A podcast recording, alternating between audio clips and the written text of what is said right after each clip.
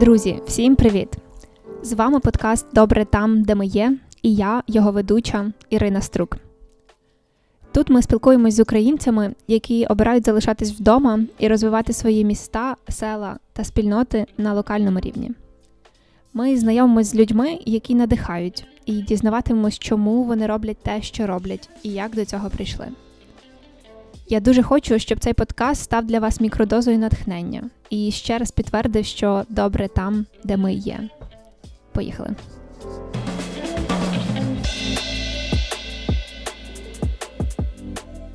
Добре, починаємо. Да, давай.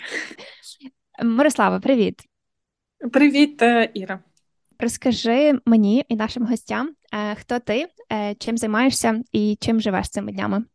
Та е, всім привіт! Мене звати Мирослава Савісько. Я е, менеджерка проєктів Центру соціологічних досліджень, вивчення децентралізації і регіонального розвитку в інституті Київської школи економіки. Е, це центр, який відносно не так давно створений е, в травні, напевно, і е, ми досліджуємо відповідно процеси децентралізації, як він відбувався ще до повномасштабної війни, і як що змінюється зараз з великою війною. І також, окрім дослідницьких проєктів, у нас є навчальний один великий курс. Великий це я пере, як це переборщила. Він не такий вже великий, а пілотний. От. Клас, прикольно.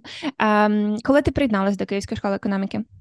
Я мала приєднатися в березні, але через е, вторгнення ми трохи відтермінували, і ось я долучилася до команди власне зі створенням центру у травні місяці. Ем, Я знаю, що ти працюєш над проектом військово-цивільного співробітництва. Е, розкажи нам трошки більше про нього, е, як він працює, що ви робите, і які якісь основні інсайти ви отримали поки що. Так, е, це е, е, цікавий проект з двох причин. По-перше, тому що це нагальна тема і супер важлива, так військово-цивільна взаємодія, як вона відбувається. У нас з початком повномасштабної війни змінилася трохи структура прийняття рішень. Тобто є адміністративно-територіальний устрій, да, за яким є національний рівень, потім обласний рівень і рівень району, і потім рівень територіальних. Е, громад. І ось ці е, в усіх областях з'явилися е, військово-цивільні адміністрації на рівні області, на рівні районів. Також з'явилися військово-цивільні адміністрації, і в деяких громадах, де безпосередньо велися бойові дії або є така загроза, в них також діють військово-цивільні адміністрації. Що це значить? Що разом з е, да, там, представниками, е, яких обирали е, да, мешканці е, громад або е, там областей, е, також зараз спільно приймаються безпосередньо з військовими. І це питання можуть стосуватися як і ну, Поточного життя, так, тобто функціонування критичної інфраструктури, Е, про якісь інформаційні атаки, які відбуваються з е, ну як всередині, так і зовні, про е, я не знаю економічну стійкість, наскільки у громади є можливість забезпечувати себе самостійно у зв'язку з війною і тому подібне. І власне, ось ця військова цивільна взаємодія вона не відбудеться від не тільки да, ось цих безпосередньо, які людей, які безпосередньо у військово-цивільних адміністраціях знаходяться. Це також взаємодія вже да, існуючих органів місцевого самоврядування з бізнесом, який є на території е, там громад або областей, і також з е, громадськістю, да, волонтерськими організаціями, фондами і так далі. І тому наша основна мета в, в цьому проєкті – це е, одна перша дослідити. Е, як відбувається ця взаємодія, тобто як відбувається комунікація, як відбувається обмін інформацією, е, що допомагає, а що заважає. Е, і друга ціль це також ем, організувати ці спільноти, які є. Ем, вже існуючі, да, власне, познайомити їх між собою в рамках стратегічних сесій. І у нас, якщо для першого да для дослідження, ми робили глибинні інтерв'ю спільно з соціологічною агенцією ФАМА. П'яти у нас інтерв'ю, а восьми стратегічні сесії. Так, і власне ціль зрозуміти, так як я вже сказала, що що допомагає е, для для взаємодії між цими трьома е, якби стовпами, а що заважає, і відповідно, що ми можемо зробити, щоб ну, наші громади були ще більш стійкими до нових загроз е, у зв'язку з війною. Таке питання, просто щоб е, ми всі були на on the same page. Е, хто такі громади і на якому рівні вони функціонують в Україні? Угу. Громади це зараз ну, най- найнижчий рівень. Е, якби адмінтериторіального устрою, і е, вони були е, вони могли або самостійно утворюватися з 2015 року по 2020, або якщо вони не об'єдналися самостійно, у 2020 році була постанова Кабінету міністрів України, і вони. Їх, скажімо, об'єднали, і а раніше це були е, ну умовно до 2015 року було Мені здається, близько 12 тисяч е, різних сільських, селищних, міських рад. Да, їх було значно більше. а Зараз у нас 1470 е, е, територіальних громад. Це органи місцевого середування, і їми опікуються. От. Угу. А скільки їх може бути в великому місті, наприклад? Ну, у нас зазвичай одне е, місто це е, і і буде територіальна громада. От, наприклад, угу але також можуть бути і населені пункти поруч входити е, входити в громаду. Наприклад, ось Дрогобич це місто, і яке е, там може напевно багато хто знає, але е, Дрогобицька міська територіальна громада це не тільки Дрогобич, а і ще 32 населених пункти. Це сели, які знаходяться поруч з Дрогобичем. Або ну схожа ситуація може бути там, здається, в Чернівцях так само. У них Чернівці входять в громаду, і також також декілька сіл, які знаходяться поруч з Чернівцями. Угу. От. Які цікаві кейси ти можеш розповісти щодо цього дослідження, яке ви зараз проводите? Угу.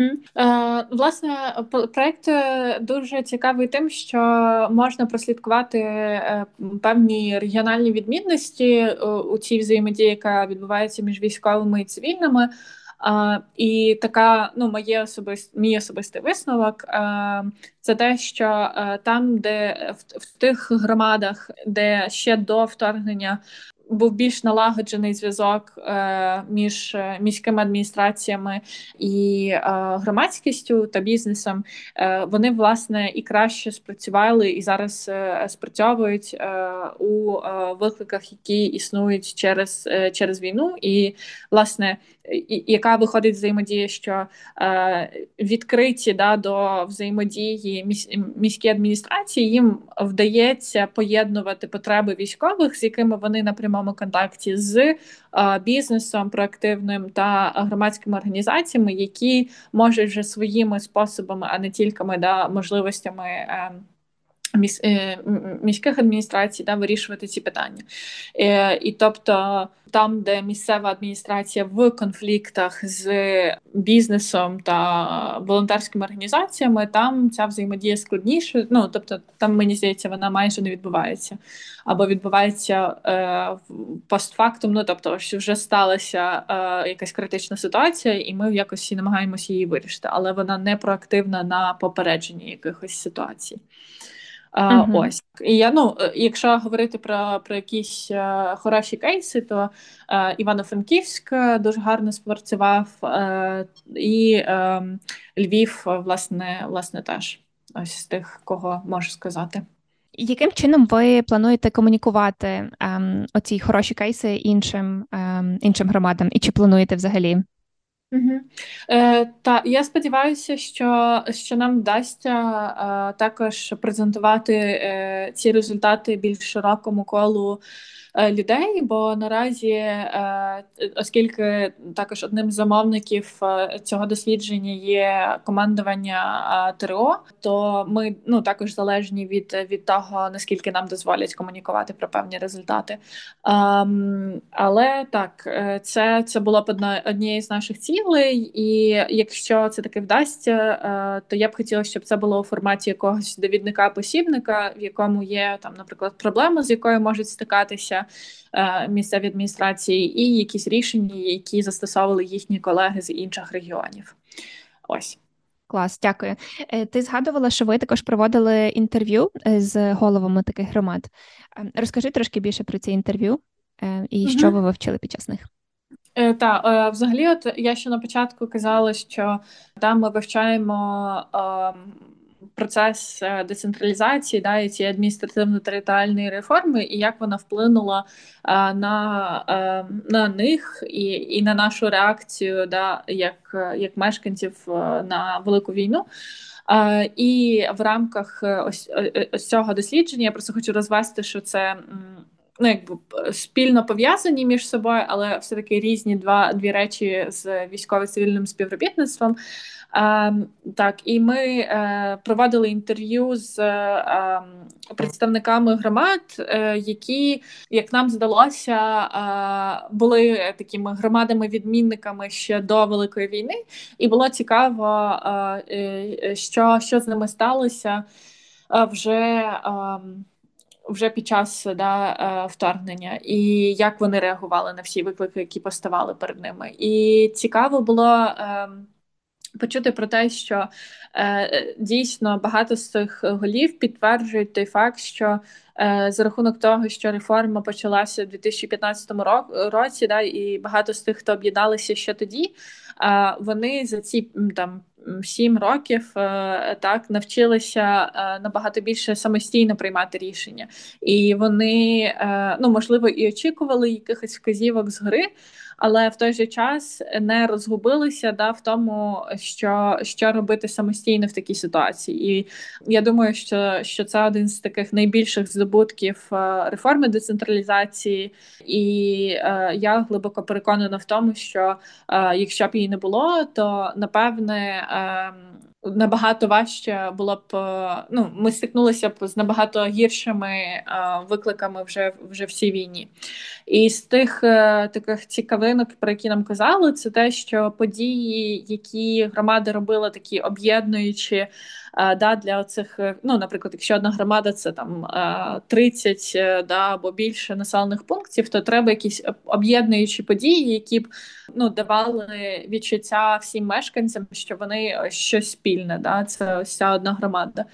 І щось такі події, і якісь чати, які вони почали створювати в межах однієї громади, е, вони е, класно спрацювали вже Е, під час самого вторгнення, що люди між собою комунікували і закривали якісь потреби, е, могли спілкуватися, ну довіряли одне одному. Да, Тут довіра дуже ключова.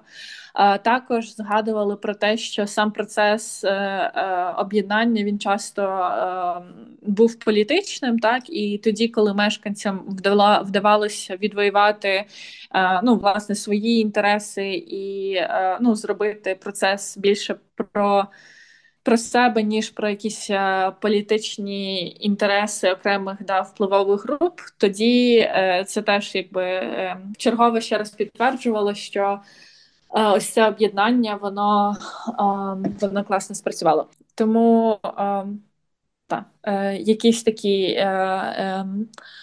Цікаві моменти з інтерв'ю. А розкажи, які ти бачиш основні виклики для громад? Складне питання. Е, напевне, є певні, ну звісно, є типу багато критичних питань, на яких е, на які зараз е, треба вирішувати так тут і зараз. Ну в основному це питання так пов'язані з критичною інфраструктурою, опаленням, світлом і забезпечення інтернетом там людей на території. Але також з того, що я помітила за ось за вирішенням ось цих поточних е, проблем, да і гасінням да цих пожеж, які виникають, і зрозуміло, що з ними треба справлятися. Е, Багато які з громад відкладають будь-які розвиткові проекти на, на після війни. Е, і з однієї сторони я я дуже їх розумію, а з іншої е, я також розумію, що не зрозуміло, як як довго ще буде е, тривати війна, так і що треба готувати. ну, все одно займатися розвитком соціального капіталу в громаді, навчанням да, ну, те, щоб навчання ставало кращим, наприклад, в громадах охорони здоров'я і інші там такі важливі соціальні в основному сектори. І хотілося б, щоб громадам виходило все-таки справлятися із поточними кризами, які виникають, і, і, і намагатися робити щось розвитково стратегічне, хоча це неймовірно важко, і я це дуже розумію. І я б може ще тут додала один момент: це з приводу кризового планування. О, давай. Ось і і про і про висновки, які е, ну, ми зробили, да, як е, як громади, да, або як е, ну, загалом після вторгнення. І е, ми проводили теж в рамках е, одного з досліджень про те, які політики приймали. Громади е, після ну до вторгнення і після вторгнення, і один з документів є такий е, на національному рівні рівні. Е, Е, закон про національний супротив, і на місцях е, має, мають прийматися е, плани про національний супротив на на місцевому рівні. І ну, на превеликий жаль, багато громад, як як до, так і після ну, досі не не прийняли цих планів.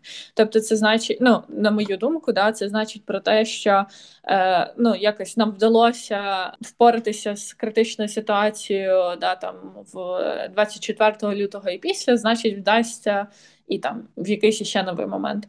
Ось, хоча насправді це абсолютно, ну тобто, те, що е, нам вдалося вистояти 24 лютого, абсолютно е, не значить, що нових якихось загроз так не буде, і е, відповідно мені здається, що одним ще одним викликом для громад є вміння. Продумувати різні сценарії розвитку подій, і як е, громади будуть діяти у випадку цих нових кризових ситуацій. І це навик, ну якого якого всі багатьом кому не вистачає, не тільки да, місцевій владі, але й там е, бізнесу і громадськості. Але це те, над чим мені здається, дійсно дійсно варто працювати, і це такий виклик так. Ти говорила багато про реформу децентралізації і переважно про її е, плюси. Чи є якісь мінуси цієї реформи, на, на твою думку? Е, Вона не завершена. Uh-huh. Це перше. Тобто е, там ще має відбутися е, певна реформа з районами. Це другий рівень е, наразі адміністративно-територіального поділу. А, ну, Це такий більш технічний момент. А щодо е, інших мінусів, е, це е, дискусійне можливе питання, але е, та, та дискусія, яка існує, це щодо е, якби збільшення умовно нерівності, яка буде між міськими і сільськими територіями, і ті, які більш віддалені від, наприклад, там трас національного значення чи якихось таких е, економічних центрів, як там Київ, Львів, Одеса, Дніпро та інших великих міст. Що це значить? Що е, фактично, що сталося да, в рамках е, реформи, це те, що е, надавачами послуг, ну надавачами значної кількості послуг стали саме територіальні громади. Для того щоб послуги надавалися класно, треба вміти класно управляти да, людьми, ресурсами, і зрозуміло, що певні можливості, які є у міських міських територій, їх, на жаль, немає у сільських територій. І оскільки там останні там ну майже за весь час незалежності е, України мало уваги приділялося е, системному е, сі, ну, розвитку сільських територій, зараз поступово це може ставати більшою проблемою з плином часу. Ось е, можливо, є ще якісь це просто те, що мені так найшвидше е, прийшло на думку. Угу, Так, прикольно. Дякую, що поділилась. Окей, кул. Е, Давай перейдемо до сусідської спільноти.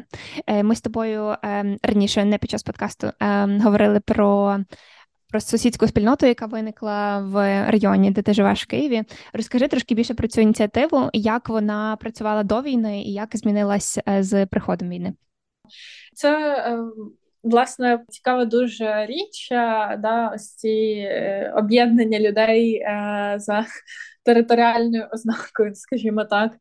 Ем, я е, переїхала коли на свій район. У е, мене тут було вже декілька друзів. Е, ось і вони майже випадково познайомилися з кимось на спортивної на спортивному майданчику, і ці люди сказали, що ось тут є сусідський чат людей, які проживають в межах ось цього одного району. Тобто, це не чат будинку, це не не чат там сусідніх під'їздів ще когось. Так це ось дійсно тут. Я не знаю, кілька, ну напевно, сотня з будинків точно є е, в цьому районі. І е, що там було до е, повномасштабної війни, там люди могли. Не знаю, знайти, позичити е, соковижималку, якщо потрібно було комусь, е, могли зорганізуватися, пограти в волейбол, обговорення на книжковий клуб. Е, не знаю, будь-що інше, що приходить в голову. Е, От е, і е, після е, початку да, повномасштабної війни е, він частково продовжує виконувати да, ось ці всі. Е, речі, про які я сказала, але також це став такий, е, ну на мою думку, е, класний інструмент е, швидкого поширення інформації да, між між людьми, і які вони можуть довіряти. Наприклад, да, коли там в перші дні багато людей виїжджало з Києва. І хтось міг одразу там сказати про те, що ось я зараз на залізничному вокзалі, тут пускають всіх без квитків, не переживайте, можете їхати тут безпечно. Або хтось інший типу міг е, порекомендувати, що я зараз буду виїжджати своїм кодом, як можу маю ще два вільних місця. Якщо хочете, типу можу вас підібрати. А, Ось і потім це один момент, да, тобто якби допомога з евакуацією. А інший момент це вже е, спільна взаємодопомога в межах самого району. Е, для тих людей, які лишилися в місті, е, і, наприклад, ну маломобільні, е, так там старші люди або е, батьки з дітьми, і е, там хто був в Києві е, в лютому березні, там знають, що були дуже великі черги, це виснажливо довго і е, люди могли да, допомогти один одному щось е, щось купити, або просто банально проінформувати, що, наприклад, якихось ліків в цій аптеці вже немає, немає сенсу там стояти, тому типу, не приходьте туди. От і зараз е, цей чат е, ну ще е, якби відбулася ще чергова трансформація. Тобто зараз часто відбувається відключення електроенергії, опалення там відсутність інтернету, щось не працює, і ну там є спеціальні гілки в телеграмі, в яких люди можуть там перевірити конкретно за своєю адресою, чи все окей. От тому це така класна спільнота сусідів, які е, е, одна з цілей яких це взаємодопомога е, і якби збільшення довіри між між людьми, які живуть поруч один з одним. Угу, Клас. А поділись, як ви підтримуєте здорову динаміку, скажімо так, цього чату. Бо особисто мій досвід е, таких чатів це дуже багато повідомлень на різну тему, е, які часто такий флуд утворюється, і з часом люди перестають його читати. Як ви от підтримуєте здоровий інтерес в групі? Угу. Е, Та тут е, велика заслуга е, Ілька, засновника чату, і власне е, там модераторів е, чату, одним з яких є я, але я менш активно це роблю, ніж решта. Е, тобто, це чітко визначені правила або умови взаємодії в чаті. Да, Це те, що Е, наприклад, неперевірена інформація не не поститься в чат. Якщо у вас хтось не запитував про конкретну інформацію, ви не ділитеся нею. Ну там напевно багато хто в сусідських чатах зустрічав там, не знаю, хтось просто рандомно ділиться якимось кошенятками, собачками. Це ну якби нічого поганого, але якщо ти там декілька разів на таке натикаєшся, там а тобі не цікаві е, там собаки чи кішки, ти почина... ну, якби рідко читаєш е, да, цей діалог потім знову. І і таким чином, да, якщо чітко прокомунікувати основні умови взаємодії, то якби і потім чистити діалог, якщо ну стається недотримання якихось правил, е, це допомагає зберігати функціональність е, да, чату. Що люди знають, що якщо вони напишуть, е, то знайдеться відгук на їхній запит або питання. І і це я думаю ключове, що що допомогло і допомагає тримати цей час, попри ну там доволі значне зростання. Тобто рік назад, коли я приєдналася, мені здається. Е, ну, гаразд, це був травень 21-го року, там було близько 300 людей, а зараз 1500 е, чи навіть більше, і ну досі чат доволі активний. Тобто, ну там рідко трапляється таке, що ти пишеш, і ніхто не відповідає на, на твоє питання чи на твоє прохання. От. А як люди доєднуються до нього? Яка у вас ем, система росту? Там це таке, скажімо, сарафанне радіо, я б сказала, е, е, і також е, ем, додавання на на спільних знайомствах, тому що більшість людей це закритий чат, тобто тільки вже ем, існуючий да, ем, член спільноти може додати е, ще когось в групу. Тобто, за посиланням це не працює, і таким чином виходить, що чат спочатку дійсно починався як друзі друзів, і мені здається, частково це і далі так. Продовжується, що там люди, які долучаються і знають, яких мають якихось знайомих на районі, вони е, додають їх. І ну це теж певна особливість чату. Він доволі мені здається, середній вік е, там десь 30 30 е, років, мені здається, не не більше. Тому можливо, це знаєш така ще й особливість, е, чому і взаємодія вдається, можливо, трохи краще всередині вже самого чату. Uh-huh. Без без моїх жодних упереджень стосовно користувачів старшого віку, просто що люди часто ну, краще розуміють один одного в чомусь. Сто відсотків. Виходить, у вас вийшла така мікротериторіальна громада е, вашого району.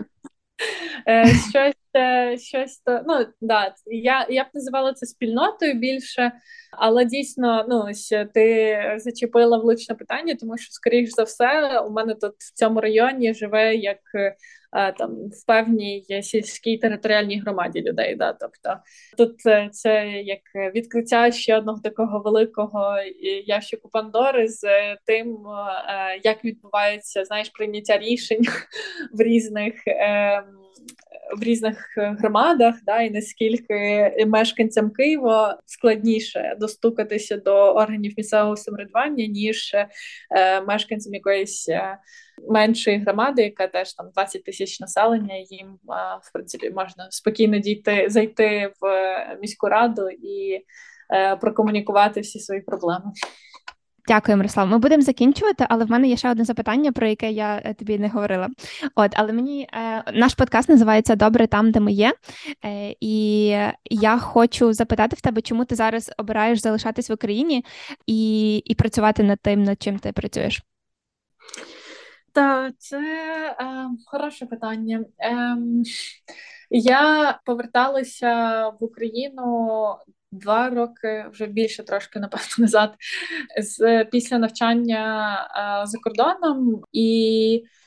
Я була і досі є щиро впевнена, що можливостей для для реалізації в Україні у мене є дуже багато, і е, мені подобається робити щось з нуля, дивитися, чи воно спрацює чи ні, жити да, в динаміці різних подій, е, можливо, десь е, занадто часто е, вони змінюються, але для мене це це супер цікаво е, будувати щось нове і е, що суспільно цінне.